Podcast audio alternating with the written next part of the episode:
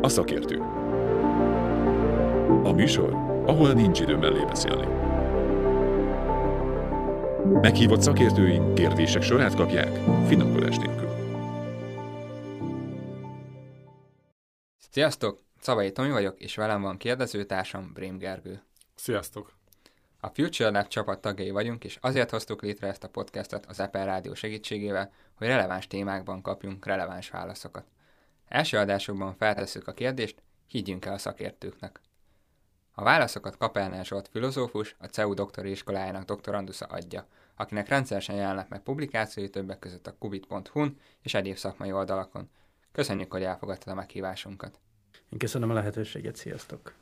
Minden válaszra két perc áll rendelkezésedre, kezdjünk is. Kezdjünk egy bemelegítő kérdéssel. Elon Musk cége a Tesla 8 év fejlesztés után egy automodellel és termelt profit nélkül ment nagy sikerrel a tőzsdére. A futurisztikus Cybertruck törhetetlennek bejelentett ablakát kétszer sikerült betörni a bemutatón.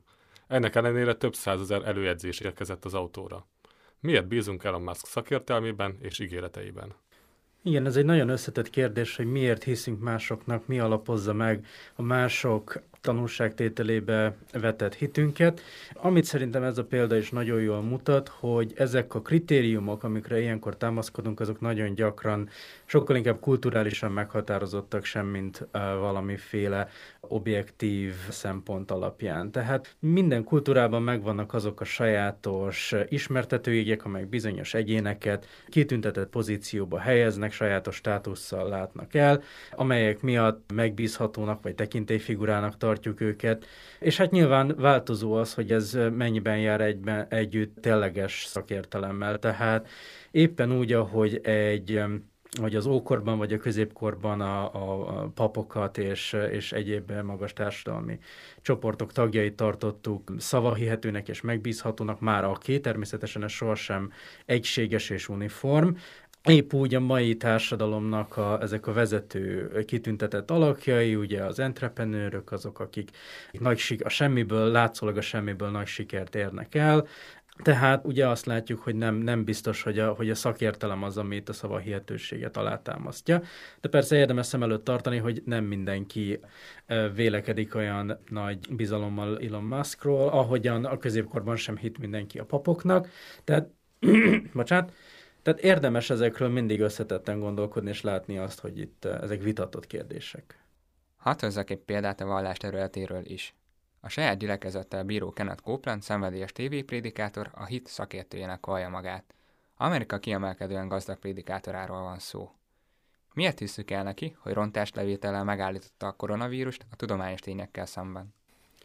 Hát már aki elhiszi természetesen, megint csak ugye az a, azt kell látnunk, hogy minden társadalomban különféle, nevezzük így egy filozófiai szakifejezéssel élve, ilyen episztémikus közösségek vannak, megismerési közösségek, amelyeken belül az emberek sajátos szabályokat alkalmaznak arra vonatkozóan, hogy mit, kinek és miért hisznek el. És természetesen, ahogy a, a tágabb társadalom egészében ezt a különféle kulturális eh, behatások és népszerű vélekedések befolyásolják, ugye egy-egy szubkultúrában is megvannak azok a sajátos ismertetőjegyek, amelyek alapján valaki szavahihetőbbnek ismerünk el másoknál, és megint csak ugye azt arra mutat rá ez a példa, hogy az, hogy mi alapozza meg a szava hihetőséget, az korán sem mindig az, az objektív eh, megbízhatóság, hanem nagyon sokszor a társadalmi státusz, a tekintély, amit valaki valamilyen módon eh, kivív magának, és hát ugye az a nagyon nehéz helyzet, hogy soha nem tudjuk, hogy vajon mi milyen helyzetben vagyunk, illetve nagyon könnyen megeshet velünk, hogy mi sem azért eh, tartunk valakit szavahihetőnek, vagy fogadjuk el az ő állításait megbízhatónak, mert azok csak ugyan megbízhatóak, hanem mert azokat a kulturális ismertető jegyeket véljük rajta felismerni, amelyek alapján szavahi, a szavahihető ember benyomását kelti bennünk. És hát ez a kérdés ugye bár, hogy hogyan, hogyan navigáljunk ezeken a vizeken, hogyan ne essünk itt csapdákba. Írtál egy cikket, higgyünk-e a szakértőknek egy demokráciában címmel, amely a qubit.hu oldalon jelent meg. Ebben egy idézettel indítasz Michael Gove brit konzervatív politikustól, aki a következőt mondta, az embereknek elegük van a szakértőkből. Milyen szakértőkből van elegük, és miért?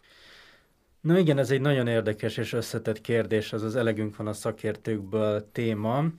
A, a dolognak nagyon sok társadalmi, kulturális és politikai vetülete van, de talán amire itt felhívnám a figyelmet, az az a jelenség vagy összefüggés lenne, hogy az elmúlt néhány évtized során Nyugat-Európában, Amerikában, a fejlett társadalmakban egyre inkább előtérbe került egy úgynevezett technokrata hozzáállás vagy kommunikáció a társadalmi ügyek intézésében és a politikai döntéshozásban, amely a különféle társadalmi problémákat, kérdéseket, mit kezdjünk a, a munkanélküliséggel, a szegénységgel, a, az egészségügyel, stb. stb.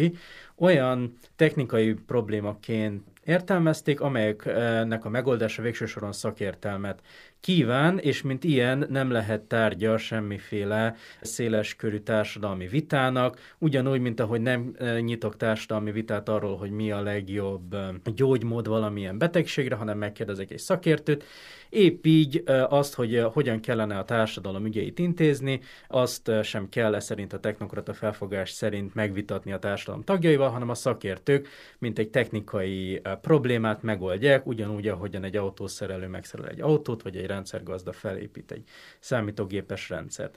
Na most nyilvánvalóan a, a probléma ezzel a hozzáállással az, hogy elég könnyen kihasználható. Nagyon könnyű ugyanis ezen a módon megfosztani az embereket attól a lehetőségtől, hogy részt vegyenek a politikai döntéshozásban, amit egy demokráciában fontosnak találunk, és hát nyilvánvalóan sokan érezték úgy, és azt hogy ez az, a, ez az, az érzés vagy felfogás, ami kifejeződik ebben, hogy ez a, ez a mantra, hogy a szakértők jobban tudják, csak ne akarja senki beleszólni, ezt sokan úgy értelmezték, hogy ezáltal akarják őket, egyszerű embereket kizárni abból, hogy a saját életük számára releváns és meghatározó döntésekben valamilyen módon részt vegyenek. Na most nyilvánvalóan kérdés az, hogy mi erre pontosan a megoldás. Az a megoldás, hogy akkor tagadjuk a szakértelem jelentőségét vagy relevanciáját a politikai döntéshozásban, és hát ugye ez az az út, amit a, amire ez az idézet is mutatni látszik. Ennek a problematikus következményeivel azt hiszem mindannyian tisztában vagyunk, és szerintem még fogunk is erről beszélni. A, a nagy kérdés az, és amivel ebben a cikkben is foglalkozni akartam, hogy van egy másik út, amelyik nem azt mondja, hogy el kell utasítanunk a szakértelem mindenfajta szerepét a demokratikus politikai döntéshozásban, vagy, vagy társadalmi diskurzusban, hanem amely egy, képes egyszerre helyet biztosítani a szakértelemnek és a társadalmi diskurzusnak. Ehhez a gondolatmenethez van egy kérdésem. A tudományt és annak képviselőit sokszor távolnak érezzük magunktól. Mennyire szoros a tudomány és a társadalom egymás beágyazottsága? Kétségtelenül igaz az, hogy a tudomány képviselőire sokszor úgy gondolunk, mint akik eh, az elefántcsontoronyban a társadalomtól elszakítva működnek, akik nem igazán tudják, hogy mi folyik a világban, hanem folytatják a kis kutatásaikat, és, és ezeket néha felhasználjuk a magunk javára, de egy alapvetően a, a hétköznapi ember élete, vagy a társadalom élete és a tudomány működését ezt elválasztottnak gondoljuk.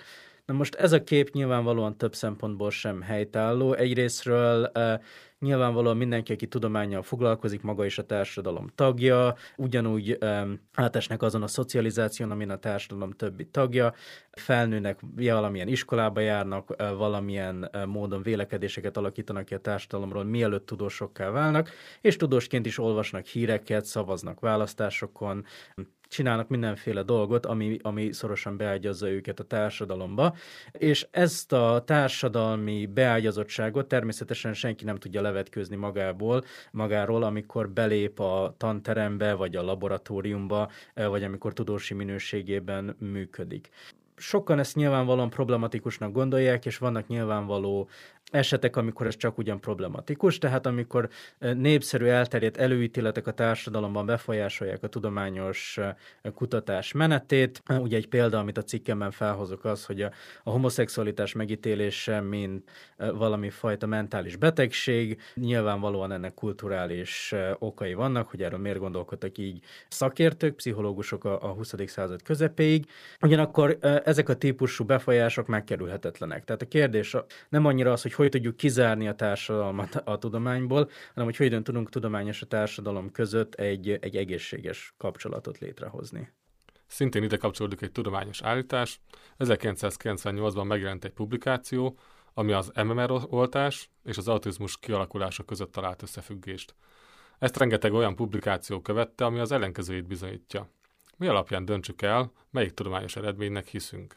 Igen, hát ugye ez a nagy, nagy nehéz kérdés a, a szakértelemmel kapcsolatos ismeretelméletnek, filozófiának. Ugye, hogyha én magam nem vagyok szakértője egy szakterületnek, akkor honnan tudom, hogy a szakértők, melyik szakértőnek higgyek, ha ők ellent mondanak egymásnak. Na most erre számos különféle lehetőségünk van. Nyilvánvalóan vannak olyan esetek, amikor nekünk magunknak nem kell szakértőnek lennünk, hogy megállapítsuk, hogy, hogy kik a megbízható szakértők. Hogy egy hétköznapi példát említsek, én magam nem vagyok egy különösebben jó vízvezetékszerelő, mégis meg tudom állapítani, hogy melyik vízvezetékszerelők jobbak a többieknél, aki megszereli a csapomat, és utána nem folyik, az jobb, mint aki nem. Annak ellenére, hogy én magam nem tudom a, a vízvezetékszerelés fortéjait. Tehát megpróbálhatunk ilyen típusú nyomokra vagy jelekre bukkanni, amelyek azt jelzik, hogy az adott szakértő az megbízható. Melyek ezek a jelek vagy nyomok? Nyilvánvalóan megpróbálhatjuk megnézni, hogy az illető szakértő érvei egyáltalán valamennyire érthetőek vagy meggyőzőek-e a számunkra. Ez nagyon sokszor nem fog sikerülni, amikor rendkívül specifikus technikai problémákkal állunk szemben, de sajnos emberek vagyunk, mindannyian a szakértők is, néha ők is elkövetnek ordító érvelési hibákat, ezeket mi közemberként is képesek vagyunk azonosítani. A másik dolog, amire ránézhetünk, az az, hogy melyek, hon, hogy mondjam, milyen fajta képesítésekkel, kvalifikációkkal bír a szóban forgó illető. Még egy másik dolog, amire ránézhetünk, hogy vajon mit gondolnak más szakértők az, az ő munkájáról. És, és végül ugye ránézhetünk arra, hogy a, a, a korábbi megnyilvánulásai, elképzelései, gondolatai azok vajon sikeresnek bizonyultak-e vagy sem. A probléma mindezekkel kapcsolatban az, hogy ezek közül is mindegyikkel kapcsolatban fennállhat közöttünk nézeteltérés. Tehát, vitatko- tehát még nem biztos, hogy vitatkozunk arról, hogy az adott szakértő az a Harvardon szerezte a diplomáját, vagy nem. Vitatkozhatunk arról, hogy a Harvard egy jó iskola-e, és hogy hinnünk kell-e azoknak, akik a Harvardon végeztek. Tehát ugye az a probléma, hogy ezek mind olyan fajta jelek vagy nyomok, amelyek valószínűsíthetik azt, hogy egy szakértő megbízható, de semmi esetre sem teszik azt szükségszerűvé, mert még a legmegbízhatóbb szakértők is tévedhetnek, vagy eljárhatnak rossz hiszeműen. Miért van az, hogy orvos senki nem lehet végzettség nélkül, de politikus igen? Mire támaszkodhatunk egy politikus esetén? Igen, ez egy mély és, és tudom, hogy mindenre azt mondom, hogy ez egy mély és egy összetett kérdés, de így van, összetett kérdéseket kérdeztek. Miért van az, hogy ahhoz, hogy valaki politikai hivatalt vállaljon vagy szavazzon, nem kérünk semmiféle jogosítványt, ahhoz, hogy valaki autót vezessen, vagy, vagy tanítson, vagy orvos legyen, ahhoz kérünk. Most az egyik dolog az, hogy ez nincs teljesen így. A politika közügyekben való részvételnek is vannak minden társadalomban egy ilyen belépési küszöbértéke, ezért van az, hogy fiatalkorúakat nem hagyunk részt venni a politikában olyan minőségükben, ahogyan felnőtteket. Tehát mindannyian elismerjük, hogy valamekkora hozzáértéssel vagy képességgel kell rendelkezni. Egy kérdés az, hogy ennek hol van, hol van és hol kell legyen pontosan a határa. Na most azt kell látnunk itt szerintem, hogy a közügyekben való részvétel az nem, kizár, az nem egészen olyan, mint a tudományos kutatás. A tudományos kutatás célja kizárólag az igazság megtalálása, és semmi, tehát hogy mondjam, primer módon nincs neki egyéb funkciója erről. Szól. A politikai döntéshozás, a társadalom ügyeinek az intézése az ebben az értelemben nem ugyanolyan, mint egy kutatási feladat. Amikor közügyeket intézünk, arról kell döntenünk, hogy milyen módon élünk egymással együtt. És amikor ezekről a kérdésekről döntünk, akkor nagyon fontos, hogy egymást úgy kezeljük, mint akik velünk egyelő morális státusszal rendelkeznek, akik képesek magukról döntést hozni, hogy ne kezeljük a többieket gyerekekként vagy, vagy tárgyakként, mert ez meggátolná azt, hogy a társadalom tagjai egymással egyenlőként legyenek képesek élni. És hát kétségtelenül igaz az, hogy, hogy előfordulhat, hogy itt van valami fajta ára annak, hogy egymással felelő tisztelet és egyenlősség alapján legyünk képesek együtt élni, és a politikai döntéshozás minőségek között. Azt mondom, lehetséges, hogy van egy ilyen probléma, mert egyáltalán nem biztos, hogy van. A helyzet az, hogyha ránézünk a valóságos demokráciák működésére, a demokráciák ténylegesen sokkal jobban működnek, mint a diktatúrák, vagy, vagy más egyéb ilyen berendezkedések. Tehát úgy tűnik, hogy még akkor is, hogyha az átlagos állampolgárok nem szakértők, van valami a, közösségi demokratikus döntéshozásban, ami összességében mégiscsak jobb társadalmakat eredményez, mint amilyeneket a, a például nem, nem demokratikus, diktatórikus társadalmak eredményeznek. Ez szintén kapcsolódik egy nagyon aktuális kérdés, közösségi demokratikus döntéshozatal, és egyszerre látjuk azt, hogy az interneten elkezdtek cenzúrázni a nagy, nagy cégek, anélkül, hogy kiemelnék konkrét neveket, hogy kikről van szó. Hogyan fér meg ez a kettő egymás mellett? Na igen, nyilván a, az egyik kézenfekvő, vagy magától értetődő érve az volna, hogy a közösségi um, médiákat magáncégek működtetik, és a magáncég azt csinál a magán tulajdonával, amit szeretne, tehát hogyha ő ki szeretne zárni valakit a, a működéséből, ezt ugyanúgy megteheti, hogy én kizárhatok valakit a lakásomból, és természetesen ez egy bizonyos értelemben elfogadható ez az érv, ugyanakkor látnunk kell azt, hogy az a szerep, amit a közösségi médiák betöltenek a mindennapi életünkben, az egy annyira központ és annyira alapvető szerep, hogy felvetődik a kérdése, hogy bár ezeket magáncégek működtetik, nincs ezeknek a magáncégeknek valami fajta közösségi, társadalmi felelősségük. Na most eh, előfordulhat az, hogy ezeknek a típusú letiltásoknak eh, és más hasonlóknak a, a motivációja, a háttere az valami fajta eh, társadalmi felelősségvállalásnak a tudata. Én ebben kételkednék, én azt gondolom, hogy itt is sokkal inkább a marketing szempontok játszanak szerepet. De még ha a társadalmi felelősségvállalás tudata is vezérli ezeket a dolgokat, akkor is egy alap alapvető félreértésen alapulnak ezek, a, ezek az ügyek. Miért? Azért, mert mivel egy demokratikus társadalomban a társadalmi felelősségünket, a közügyeinket nem a saját elhatározásunk szerint vállaljuk, hanem mivel ezek a döntések másokat is érintenek, ezért hozunk közösségi döntéseket. És én azt gondolom, hogy egy olyan, jelenleg egy olyan átmeneti időszakban élünk, ahol még nem sikerült igazán kidolgoznunk azt, hogy hogyan tudjuk a, ezeket az alapvető jelentőségű fórumokat és intézményeket és struktúrákat, mint a közösségi média megfelelő demokratikus kontroll alatt tartani, és én azt gondolom, hogy ennek a szükségessége az egyre nyilvánvalóbbá fog válni, amit egyre inkább rájövünk arra, hogy az egyszerűen nem működik egy demokratikus társadalomban, hogy magánembereknek, magáncégeknek akkora hatalma legyen a közügyek fölött, mint amekkora például Mark Zuckerbergnek van. A közösségi média egyik hozománya, hogy rengeteg szakértői véleménnyel találkozunk. Ezek hatására könnyen kialakul bennünk egy véleménybuborék. Változhat-e az álláspontunk, mennyire vagyunk meggyőzhetőek?